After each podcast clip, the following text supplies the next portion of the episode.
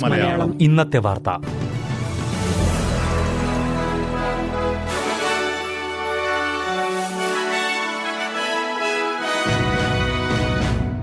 നമസ്കാരം.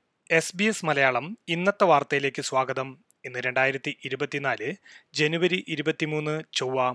വാർത്തകൾ വായിക്കുന്നത് റിൻഡോ ആന്റണി. ഓസ്ട്രേലിയൻ മുൻ പ്രധാനമന്ത്രി സ്കോട്ട് മോറിസൺ രാഷ്ട്രീയം അവസാനിപ്പിക്കുന്നതായി പ്രഖ്യാപിച്ചു.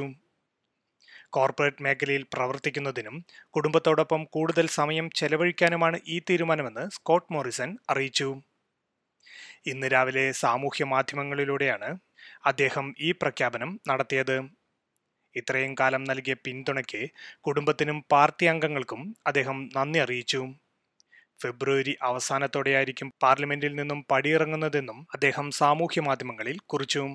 റോബോഡെപ്റ്റ് റോയൽ കമ്മീഷൻ റിപ്പോർട്ട് പുറത്തു വന്നതിന് ശേഷം രാജിവെക്കാൻ സ്വന്തം പാർട്ടിയിൽ നിന്നും സ്കോട്ട് മോറിസന് സമ്മർദ്ദമുണ്ടായിരുന്നു. മെഡിബാങ്കിന് നേരെയുണ്ടായ സൈബർ ആക്രമണത്തിന് പിന്നിൽ പ്രവർത്തിച്ചത് ഒരു റഷ്യൻ പൗരനാണെന്ന് ഫെഡറൽ സർക്കാർ വെളിപ്പെടുത്തി.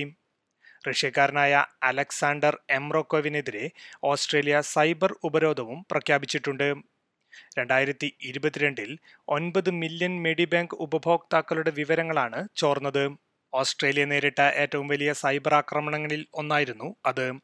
പേരുകൾ ജനനത്തീയതികൾ ഫോൺ നമ്പറുകൾ എന്നിവയുൾപ്പെടെയുള്ള വിവരങ്ങൾ പിന്നീട് ഡാർക്ക് വെബിൽ പ്രസിദ്ധീകരിക്കുകയും ചെയ്തിരുന്നു. ഇത്തരം കുറ്റകൃത്യങ്ങൾക്ക് ഓസ്ട്രേലിയയിൽ പത്ത് വർഷം വരെ തടവ് ശിക്ഷ ലഭിക്കും.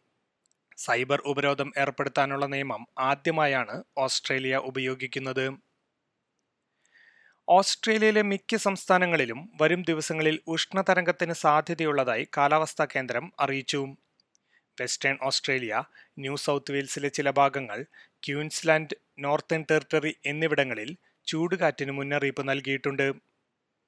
കാൻബറയിൽ ഇന്ന് ചൂട് നാൽപ്പത്തി ഒന്ന് ഡിഗ്രിയിലെത്തുമെന്നാണ് കാലാവസ്ഥാ കേന്ദ്രം അറിയിച്ചിരുന്നത്. വീടുകളിൽ തണുപ്പ് നിലനിർത്താൻ ശ്രമിക്കുമ്പോൾ വൈദ്യുതിയുടെ ആവശ്യം വർദ്ധിക്കുന്നതിനാൽ സാധ്യമാകുന്നിടത്ത് ഊർജം സംരക്ഷിക്കണമെന്ന് അധികൃതർ ജനങ്ങളോട് ആവശ്യപ്പെട്ടു. ഓസ്ട്രേലിയയിൽ ശമ്പള വർധനവിന്റെ നിരക്ക് നാണയപ്പെരുപ്പത്തേക്കാൾ കൂടിയതായി റിപ്പോർട്ട്. എംപ്ലോയ്മെന്റ് വെബ്സൈറ്റ് സീക്കിൽ നിന്നുള്ള വിവരങ്ങളുടെ അടിസ്ഥാനത്തിലാണ് റിപ്പോർട്ട് തയ്യാറാക്കിയിരിക്കുന്നത്. രണ്ടായിരത്തി ഇരുപത്തിമൂന്ന് ഡിസംബർ വരെയുള്ള പന്ത്രണ്ട് മാസത്തെ കണക്കുകൾ കാണിക്കുന്നത് പരസ്യം ചെയ്യപ്പെടുന്ന ജോലികളുടെ ശമ്പളത്തിൽ നാല് ദശാംശം അഞ്ച് ശതമാനത്തിന്റെ ഉയർച്ച ഉണ്ടായി എന്നാണ്. ഈ കാലയളവിൽ നാണയപ്പെരുപ്പം നാല് ദശാംശം മൂന്ന് ശതമാനമായിരുന്നു. രണ്ടായിരത്തി ഇരുപത്തിമൂന്നിന്റെ അവസാന പാദത്തിൽ പൂജ്യം ദശാംശം ഒൻപത് ശതമാനത്തിന്റെ ശമ്പള വർധനവ് ഉണ്ടായി എന്നും റിപ്പോർട്ടിൽ പറയുന്നു. ഫെയർ വർക്ക് കമ്മീഷൻ കഴിഞ്ഞ ജൂലൈയിൽ ദേശീയ മിനിമം വേതനം മണിക്കൂറിന് ഇരുപത്തി മൂന്ന് ദശാംശം രണ്ട് മൂന്ന് ഡോളറാക്കി ഉയർത്തിയിരുന്നു.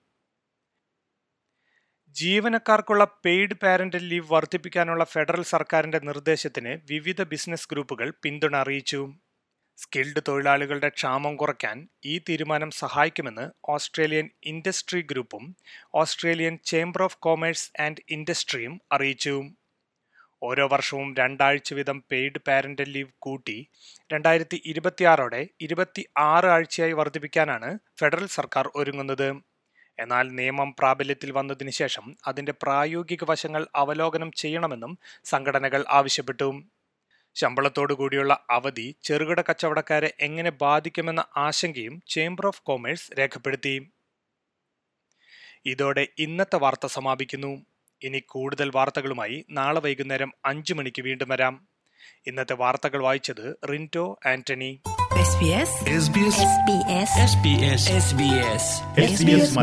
ഇന്നത്തെ വാർത്ത.